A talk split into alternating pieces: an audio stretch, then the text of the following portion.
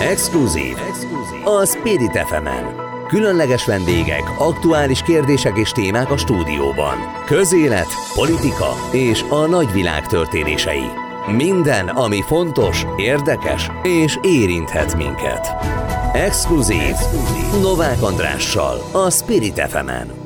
Elindul az exkluzív itt a Spirit FM 92.9-en. Sok szeretettel köszöntök mindenkit, illetve az ATV, illetve az ATV Spirit nézőit is. Hát nem titkoljuk, hogy egyszerre készül rádió és televíziós műsor is. Nagy szeretettel köszöntöm Benkő Tibor honvédelmi minisztert. Nagyon szépen köszönöm, hogy eljött hozzánk, miniszter úr. És rengeteg téma van, ugye rengeteg aktualitás van. Először gyorsan megkérdezem, hogy van nyár, van dolgozott, vagy tudott nyaralni, vagy tudott egy kicsit pihenni? Köszönöm szépen, jól vagyok.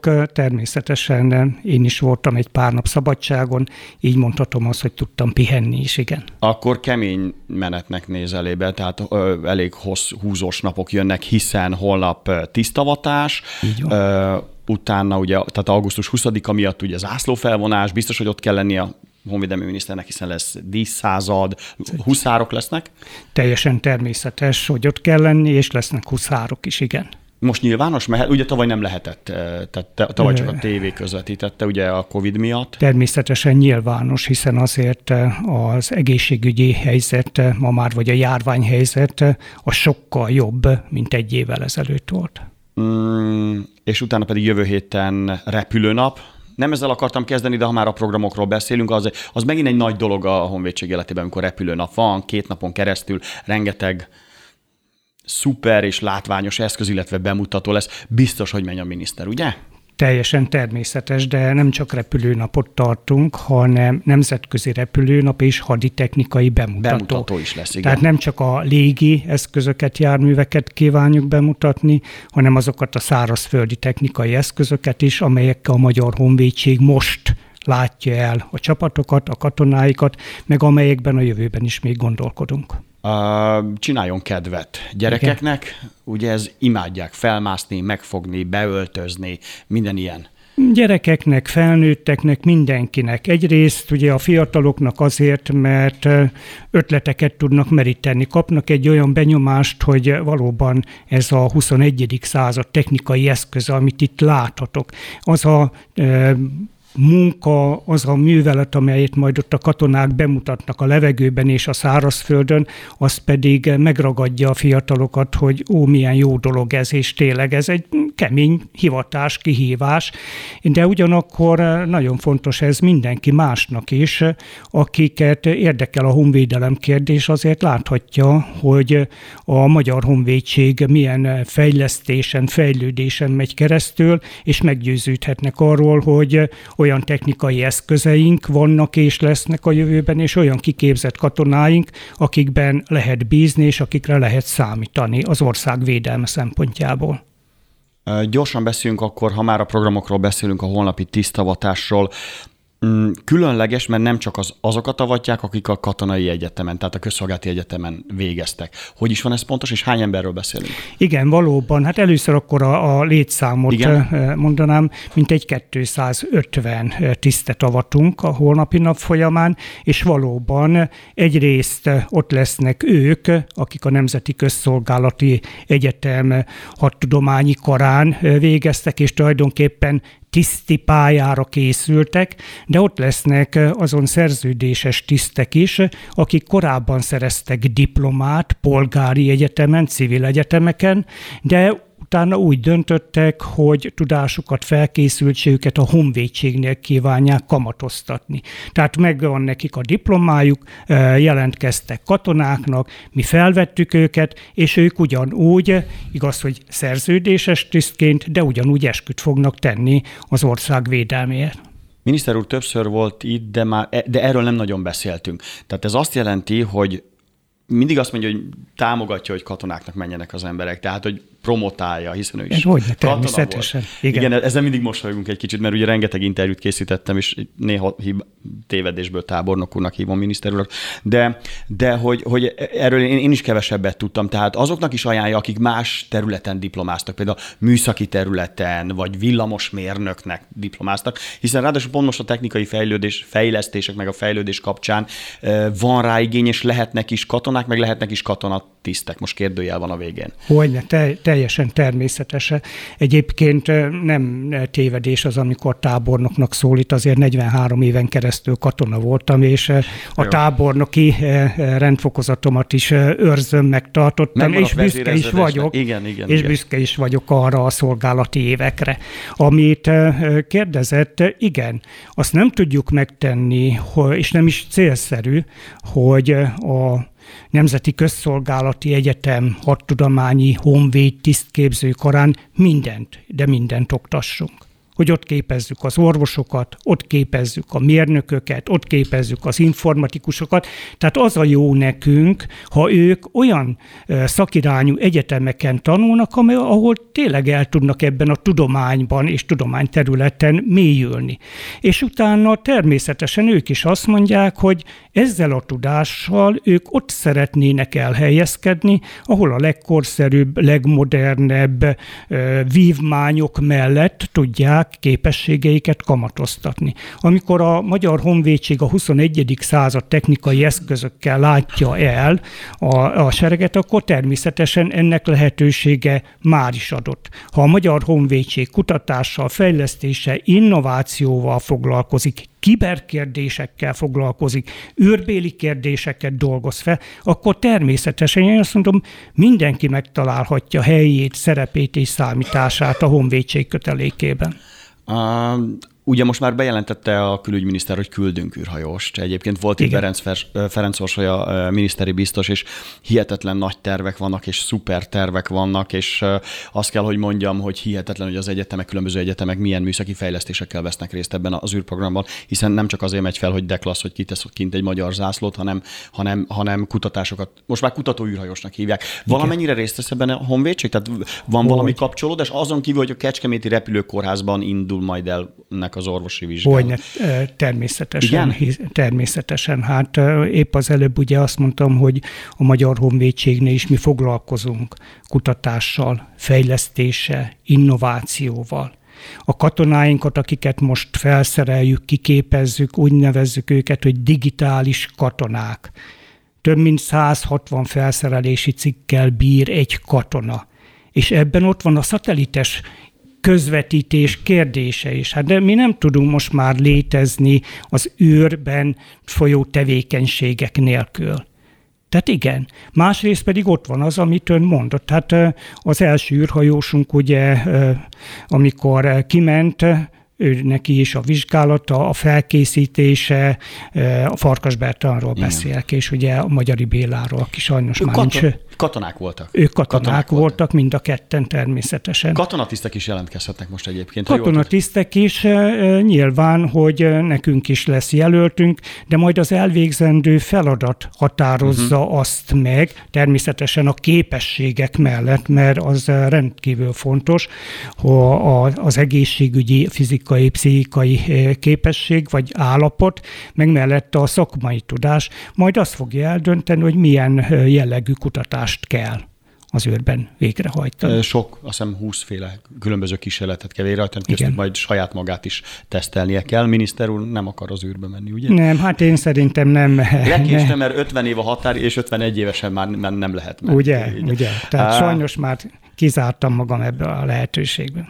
Biztos, hogy nagyon-nagyon érdekes lesz, és ez a következő években biztos, hogy vezetőhí lesz majd Magyarországon, hogyha összejön ez a kutatás, meg hát akkor erről beszélgetünk is majd. Miniszter úr, az elmúlt napok legkritikusabb része az afganisztáni események, és miután nagyon sokáig volt kint missziónk, biztos, hogy folyamatosan értékeli és kapja a jelentéseket. Hát azon kevés miniszterek közé tartozik Magyarországon, akinek saját hírszerző szervezete van. Mi a legfrissebb hír? Milyen most a helyzet Afganisztánban? Hát rendkívül bonyolult és, és kritikus. Tehát azért látni lehet, láthatja mindenki, hogy ott egy káosz van. Tehát ami ott kialakult, ez hosszú-hosszú évekre kell, hogy visszatérjünk, hogy egyáltalán értsük, hogy ott mi történik, vagy esetleg miért történik. És ugye a szálak azok visszavezetnek, és nem akarok a brit irányig elmenni, meg a Oroszországnak, uh-huh. vagy a volt Szovjetuniónak a szerepét firtatni Afganisztánba, hanem csak 2001-ig, amikor 2001. szeptember 11-én az Amerikai Egyesült Államokat támadás érte, és erre reagálva döntött úgy az Amerikai Egyesült Államok nemzetközi, nemzetközi összefogással, hogy 2001. októberében, tehát a támadást követő hónapban ott megkezdenek egy műveletet. Ez egy nemzetközi művelet volt. Nagyon rövid idő alatt meg is döntötték a tálib hatalmat, és megkezdődött egy más, egészen más Afganisztán építése. Demokratizálódás? Hát én nem nevezném uh-huh. annak. Tehát Ezért azért kicsit én nem nevezném annak, persze sokan vannak, vagy voltak, akik igen, tehát, hogy demokráciát kell, meg uh-huh. nyugati demokráciát, annak meg kell, hogy legyen az alapja. Tehát az nem úgy van, hogy most oda megyek valahova, és azt mondom, hogy akkor a nyugati demokráciát akarom itt megvalósítani, exportáljuk, vagy importáljuk ezt a demokráciát. Tehát ez nem így működik. De viszont azt látni kell, hogy Magyarország 2003-ban csatlakozott ehhez a NATO művelethez. Akkor már NATO művelet volt 2003-ban, és kezdtük meg ott a helyre, helyreállítási munkákat. Tartományi újjáépítő csoportot küldtünk oda, orvosokat, egészségügyi embereket, mentoráló csoportokat, kiképzőket, és, és tulajdonképpen azt lehet mondani, hogy egy jó irányba indult el minden. Amikor eldöntötte a NATO, és első perctől kezdve ez volt a, a kijelentés a nato hogy együtt be, és együtt ki. Tehát senki nem hagyja ott ezt a missziót, senki nem hagyja ott Afganisztánt, hanem ahogy a NATO dönt, együtt megyünk be, együtt jövünk ki. Ez menet közben annyiban módosult, hogy együtt be, együtt módosítunk, és együtt jövünk ki. Na most eh, Biden elnök bejelentette, ugye itt április, Áprilisban, igen. április elején, hogy kivonjuk a, a katonáinkat, az amerikai katonákat, és hát tulajdonképpen ezt a, a NATO tudomásul vette. Nem mindenki eh, fogadta ezt jó néven, mert eh, mi úgy gondoljuk, és személy szerint én is úgy gondolom, hogy nem fejeztük be ott a munkát nem fejeztük be. Igen. Tehát félbe hagytunk mindent. De úgy az a döntés született, hogy az áprilisi bejelentésnél az is elhangzott, hogy legkésőbb szeptember 11-ével, tehát a forduló nappal, az emléknappal bezáróan kivonjuk a katonáinkat. Magyarország ezt is tudomásul vette, és mi ki is vontuk júniusban, június elején az utolsó katonáinkat is Afganisztánból. Hát most lehet látni, hogy ez a gyors kivonulás mit eredményezett. Én nem tudom, hogy a tálib vezetéssel történő beszélgetés, megállapodás, egyesség az mennyire nyugtatja meg a tárgyaló feleket, hogy ott valóban majd azok a kiharcolt, megalkotott új jogszabályok mennyire maradnak meg, hiszen ugye a tálib vezetés azt nyilatkozta, hogy sok mindent megőriznek. Megtartják azt, hogy a hölgyek járhatnak munkahelyre, dolgozhatnak, taníthatnak, és hát a egész folyamatban az a lényeg, hogy be kell tartani azokat a rendszabályokat, tehát a, a tálibok által kiharcolt vagy megalkotott rendszabályokat, na ezek sok területen ütköznek, hogy a kettőt hogy lehet majd egyeztetni. De nem akarok nagyon részletekbe merülni, vagy mélyülni, de a lényeg az, hogy most kialakult egy káosz. káosz. És a, az afgán vezetés pillanatok alatt elhagyta Kabult, a kiképzett katonák ott hagyták a sereget, vagy átálltak, az a rengeteg technikai eszköz, amelyet az Amerikai Egyesült Államok biztosított Afganisztának, azok jelentős része tálib kézbe került, és hát lehet látni, hogy szegény emberek milyen fejvesztve próbálnak onnan menekülni. Tehát nyilván valami retorziótól, felelősségre vonástól tartanak. Szerintem nem véletlenül. Hogy kérdezzem meg, tudom, hogy, hogy nehéz ilyet kérdezni, de mi a véleménye az amerikai döntésről? Most én, én igazából azt szeretném hallani, vagy nem tudom, hogy azt szeretném de valószínű az, hogy ha én beszélek erről, akkor általában elég kritikusan mondom azt, hogy Joe Biden döntés és ez a fajta hirtelen kivonulás tulajdonképpen az egész 20 éves missziót, amit ott történtek, meg dolgoztak például a magyarok is, mintha lehúzták volna az egészet. Nem ilyen? Igen, én elsősorban egész életemben katona voltam, tehát én katona fejjel gondolkodom. Uh-huh. Én azt kell, hogy mondjam, hogy én helytelennek tartom. Természetesen el kell rajta gondolkodni, hogy milyen célral mentünk mi oda. Mit akart ott az Amerikai Egyesült Államok? Mit akartak a szövetségesek? Mit akart ott a NATO elérni? És ahogy mondtam, nem fejeztük be ezt a munkát. És én rendkívül, rendkívül sajnálom azt, hogy ebben az elmúlt, hát 2001-től kezdve, ebben az elmúlt évtizedekben nagyon sok katona vesztette ott életét. Magyarok is. Aki magyar katona is, hét katonánkat, hét katonánkat veszítettük el. És akkor miért küzdöttek ők? Miért harcoltak? Azt mondtuk, hogy ott szeretnénk egy élhetőbb világot teremteni. Szeretnénk megvalósítani, hogy onnan ne kelljen elmenekülni az embereknek. Hát mindez megvalósult. Tehát innentől kezdve azt mondom, hogy hibás politikai döntés született. Ez az én véleményem. Mm nagyon kemény ö, ö, ö, szavakat mond miniszter úr, de, de miután ismerjük egymást legalább egy évtizede, én azt kell, hogy mondjam, hogy szakemberként teljesen elfogadom a véleményét. Tehát nem tudok más csinálni. Tehát riporterként is, meg én is, aki ugye külpolitikával foglalkozom, nagyon sokat utazom, én is azt látom, hogy így otthagyni embereket, meg egy országot ilyen káoszban, és nem tudok más szót mondani, ez, ez nagyon-nagyon gáz, és még egy csomó jelzőt lehetne mondani, ami most így az amerikai döntés, meg hát most az a káosz, ami a repülőtéren van, meg egyet azokat a képeket, amiket látunk. Hagyj térjek vissza a magyar áldozatokra engem is megkérdeztek, mint tudósító, és én is voltam háromszor Afganisztánban. Ha jól emlékszem, nagyon szemét és rohadt merényleteket hajtottak végre a magyar tűzszerészek ellen. Tálibok voltak, ugye? Igen. Azért mondok ilyen csúnya szavakat, mert, mert átverték őket. Tehát ez Igen. nem egy nyílt harc volt, amiben nem. meghaltak a magyar katonák. Egy mondatban, vagy két mondatban összefoglalja, hogy is volt ez? Ne én mondjam el, de Igen. Tehát ez egy nagyon, nagyon, csak hogy a tálibokat egy kicsit jobban megértsük, hogy mit is, Igen. mi, mi, mi vonatkozik rájuk, vagy milyen emberekről van szó. Igen, tehát ha, most a tűzszerészeket nézzük, kettő tűzszerészünket is elveszítettük. A, a Kovács Gyulát elsőként, majd a Nemes Krisztiánt. Mind a ketten hát áldozatok voltak ebben a merényletben, mert ez egy merénylet volt ellenük, hiszen ők azért voltak ott, hogy megakadályozzák ezeket az improvizált, robbanó eszközökkel történő tömeges emberírtást. Nem tudok másként fogalmazni.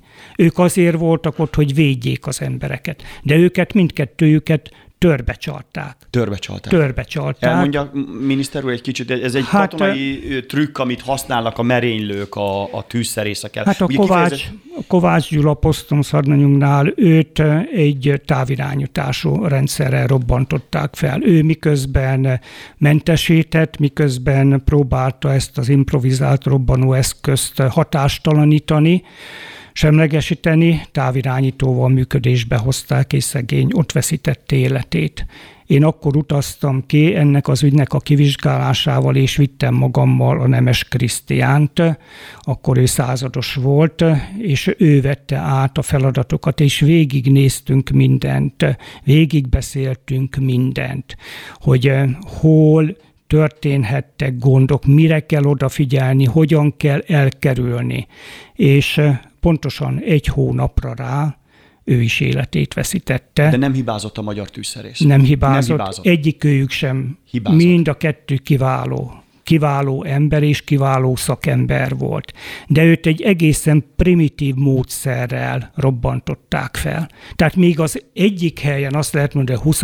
21. századi módszerrel, uh-huh és arra nagyon-nagyon odafigyeltek. Itt eh, a Krisztiánnál pedig egy nagyon primitív módszerrel hozták működésbe a robbanó szerkezetet. Tehát eh, ez az alattomosság, eh, ez a gyilkolás olyan emberek ellen történt, akik azért voltak ott, hogy emberi életeket mentsenek. Ezt nagyon kemény lehetett vezérkari főnökként akkor átélni, vagy Igen. dolgozni benne, meg kivizsgálni. Ez biztos, hogy nagyon személyesen. Általában a katonák nagyon kemény tartással kihúzott egyenes. Igen. Hát, de ezt nehéz emberileg is feldolgozni ezt a dolgot, hogy kezelni kell, utána a családdal, meg minden. És, és ahogy az előbb mondta a miniszter, nem is gondoltam a kettő között az összefüggés, hogy ők azért hozták az áldozatot, hogy ott jobb élet legyen, erre most egy ilyen Igen. amerikai döntés miatt pedig Na jó, hát ez egy nagyon bonyolult történet. A másik, nagyon. amiről szoktak... Igen? Nagyon. Bonyolult Nehéz. és fájdalmas. Fájdalmas. A másik, amiről most szoktak beszélni, hogy, hogy mi van azokkal az afgánokkal, akikkel közben ott szövetséget kötöttünk, barátságot kötöttünk, nekik dolgoztak, mi adtunk nekik pénzt, tehát nem titok, hogy erre költöttünk pénzt, hogy nekünk dolgozzanak, segítsenek az iskolákba kapcsolatot teremteni a tanárokkal, a helyi, ö, ö, mit tudom én, orvosi intézettel, az ottani orvosokkal, hogy a magyarok oda be tudjanak menni, Hogyne. eszközöket tudjanak bevinni, tolmácsoltak nekünk. És ugye most ami a hírekben van, minden ország megpróbálja a saját embereit, vagy akik velük dolgoztak, segíteni nekik, vagy mentet, menteni őket, vagy kihozni őket családostul. Kell-e ezzel foglalkozni a miniszter úrnak? Tehát ez tartozik-e a HM-re? Hát hogy ne kellene, Igen? Meg nem csak kell, hanem foglalkozunk is vele. Tehát ők nekünk szövetségeseink voltak, ők segítették a magyar katonák munkáját.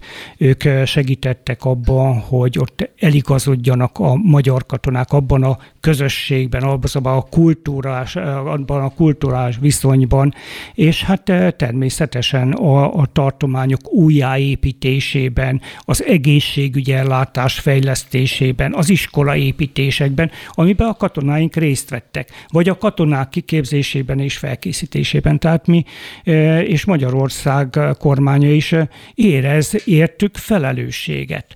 Tehát mi azt mondjuk, hogy igen, minket segítettek, támogattak, ha ők úgy gondolják, hogy nekik onnan el kell jönni abból az országból, mert ott nem maradhatnak, mert nekünk szövetségeseink voltak, akkor nekünk ebben természetesen munkánk, feladatunk, kötelességünk van, és segítjük is őket, hogy ezt meg tudják valósítani. Hány emberről van szó, kitartja velük a kapcsolatot, ezek elmondhatók-e, vagy ezek titkos dolgok, mert ugye az ő életükről van szó. Tehát ott azért Afganisztánban nem egy életbiztosítás egy NATO katonát felhívni, hogy hogy vagy, nem, nem tudom, tehát azért ez egy, ez, ez egy kockázatos dolog. Hát ez és egy... befogadhatjuk-e őket, tehát van-e erre, mennyi emberről van szó? ez egy, ez egy bonyolult, rendkívül bonyolult folyamat. Természetesen hozzánk érkeztek megkeresések, személy szerint hozzám is érkeztek megkeresések afgán volt együttműködőktől, és kérték a segítségünket. Természetesen mindezt a külügyminisztériumhoz eljuttattuk, hiszen a külkapcsolatok tekintetében ezért a külügyminisztérium felelős, és a külügyminisztériummal, meg a befogadás tekintetében pedig a belügyminisztérium. Ezeket az egyeztetéseket elvégeztük, és mindent megtettünk és megteszünk annak érdekében, hogy mindenkin tudjunk segíteni.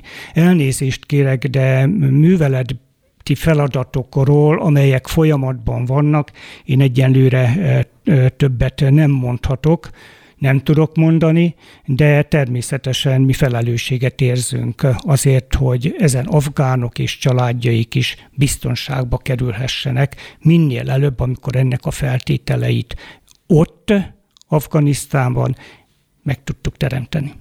Hmm, itt valószínű biztonsági okokból nem lehet beszélni arról, hogy tesz, repülőre tesszük őket, idehozzuk, vagy máshova, vagy egyáltalán milyen életük lesz. Tehát ennek gondolom az ő biztonságuk kérdés, nem a mi biztonságunk érdekében, az ő biztonságuk érdekében. Amikor ezen túl leszünk, akkor úgy Beszélünk is... róla, jó? Jó, de most egyenlőre nem tudok ö, több információt ö, azt teljesen, ez, ez teljesen érthető. A másik óriási következménye a, a tálib hatalom átvételnek az a fajta hihetetlen menekült áradat és migrációs nyomás, ami a környező országokban van. Türkmenisztán, Üzbegisztán, Pakisztánba hihetetlenül sokan mennek. Kaptam egy fényképet egy újságíró kollégától, Tajikisztánban már 350 ezren vannak egy menekült táborban. Ez valami hihetetlen szám. Tehát ismerjük például a szerbiai menekült táborokat, 3000 ember, 4000 ember, 5000 ember. Görögországban 4000 ember, 5000 ember. Törökországban mondjuk egy nagy menekült táborban van 8000 ember, 10000 ember. Na most 350 ezer ember egy ilyen cselekedet miatt felfoghatatlan mennyiség. Ez Én azt gondolom, ennek aztán mindenféle kockázata van, és mindenféle következményei vannak. És akkor az előbb kitértem arra, hogy miniszter úr kap hírszerzési jelentéseket. Na mi, ami elmondható, mi szól erről? Mi, mi van ebben erről? Igen, hát eh, ezekben benne van az, amiről ön is beszélt, de ne csak az ázsiai eh, térséget vizsgáljuk. Hát vizsgáljuk Európát is, hiszen Európa ugyanúgy érintett ebben a kérdésben. Tehát ennek az amerikai döntésnek azok is következményei, az elkövetkezendő években, hogy Európába, Nyugat-Európába is jönnek az afgán menekültek. Hát eh, most Szerbiát eh, említette, hogy ugye ott is mi van. Igen. Hát még rosszabb lesz a helyzet. Még rosszabb lesz a helyzet, arra lehet eh, számítani. Görögország, Törökország, a Balkán, a balkáni útvonal. Tehát mindez azt mutatja, de ha megfigyeltük, tehát amikor megtörtént ez a bejelentés, hogy akkor a, a Biden elnök bejelentett, hogy kivonjuk a katonákat, onnantól kezdve lehet látni, hogy nálunk a déli határ mentén is igencsak jelentős számban növekedtek meg azok a, a határ sértési kísérletek, amelyek bekövetkeznek. Vagy Magyarországra is ugye az embercsempészet révén sokkal több jelentéseket látunk, hallunk és kapunk, hogy, hogy növekszik a migrációban résztvevők száma. Közben ugye az elmúlt hetek hírei voltak, hogy ugye a fehér orosz elnök meg büntetésképpen Litvániát és Lettországot, és ugye ez abból a szempontból érdekes, hogy az a Baltikumban is elindult uh-huh. ez a migrációs nyomás, tehát egyfajta ilyen bosszúként, vagy, vagy visszavágásként ott is idézőjelben kinyitotta a határokat úgy, mint Erdogan elnök, egy kicsit, hogy tolja át a menekülteket, és ugye ez abból a szempontból érdekes, hogy mind a két ország NATO ország és EU-s ország is, tehát cseberből vederbe megyünk, Igen. és hihetetlen gyorsan elkezdtek a litvánok kerítést építeni, bejelentették, hogy egy nagy három méteres falat építenek, most már a lettek is, azt hiszem valami ilyesmiről Igen. beszéltek. Milyen kockázata van ennek? Mert, mert valószínűsíthető, hogy, hogy nagyon sok terrorista, vagy ehhez kapcsolódó személyek ezt megint ki fogják használni. Tehát én már olvastam olyan szakvéleményt is kollégától, újságírótól, vagy, vagy például külpolitikai elemzőtől, hogy biztos, hogy beszivárognak, vagy be, beteszik, például a tálibok is, vagy az az Al-Qaida újraéletet például Afganisztánban a, a, a, a káoszos miatt, tehát ezekbe a menekült csoportokba simán be lehet, bekerülhet egy-egy terrorista. Hogy látja miniszter úr? Hát én úgy látom, hogy ön most fogalmazott. Ön foglalkozik azért ezekkel a kérdésekkel.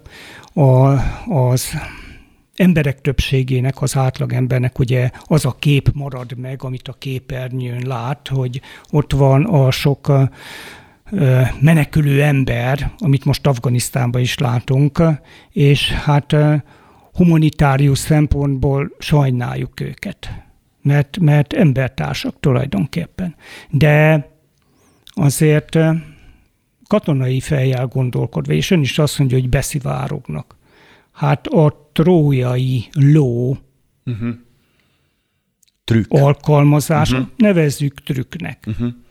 Azért igencsak visszamutat arra, hogy sokféle módja és lehetősége van annak, ha egy országot, egy nemzetet én meg akarok támadni, vagy éppenséggel sebezhetővé akarom tenni. De leegyszerűsítve, valóban ki tudja megmondani, hogy a több százezer, a több millió menekülő státuszt hirdető emberek között hányan vannak olyanok, akiknek más céljuk, más szándékuk van.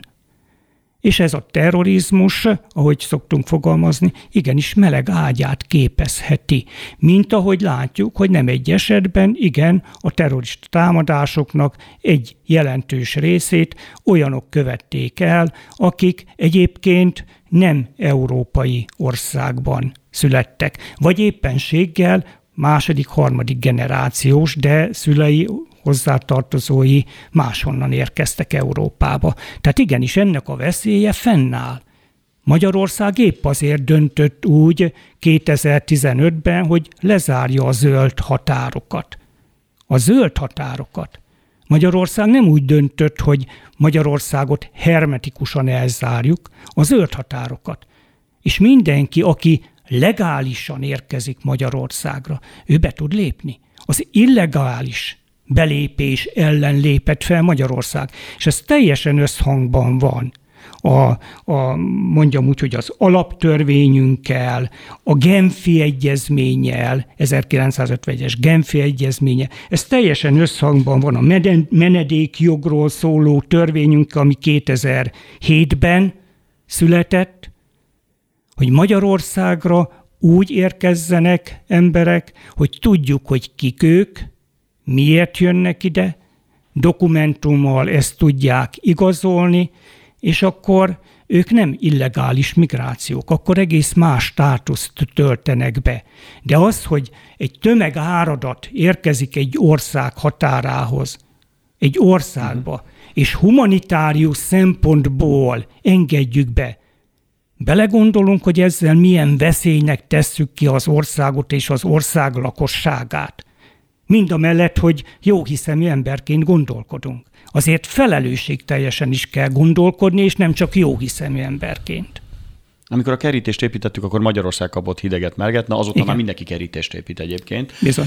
Sőt, már láttam képeket Görögország, most már izraeli drónokat, ilyen pilóta nélkül repülőket vett, hogy megfigyelje a határt és az égei tenger tudja Igen. védeni, de most már ilyen drónok repülnek egyébként pont a, a lengyel és a, az lett és a litván légtér fölött is, hogy figyeljék a, a migrációs nyomást. Én azt gondolom, hogy, hogy inkább miniszter urat kérdezem, mi várható, mert ugye most még csak egy három-négy napja indult el ez a, az őrült menekülés Afganisztánból. Van-e prognózisa, vagy látott-e prognózis, vagy készítenek-e a szakemberek önöknél egy hétre, két hétre, egy hónapra, két hónapra, három hónapra? Mi várható? Nagyon nehéz ezt megjósolni, hogy mikorra várható az a áradat, amely itt az ország déli határánál megjelenhet. Ez attól függ, hogy a többi ország is hogyan gondolkodik. Egyre több ország gondolkodik úgy, hogy ez nem jó, ez ellen lépni kell.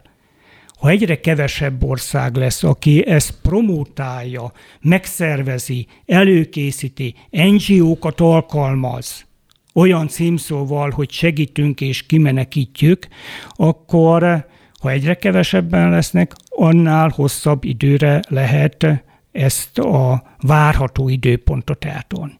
De ahogy említettem, már most is nagyobb létszámban vannak az illegális migrációk, mint migránsok, mint korábban voltak. Mm. És azért egy dolgot szeretnék tisztázni, mert persze értem én az emberek gondolkodásmódját, hogy akkor mi miért hozzuk ide azon afgánokat, akik a magyar katonákat segítették. Kapott ilyen kritikát, miniszter úr? Hát én tudom, hogy majd előbb-utóbb ja, kapok. értem, értem. Jó, tehát egy kis előrelátással én azt tudom mondani, hogy a kettő nem egy és ugyanaz.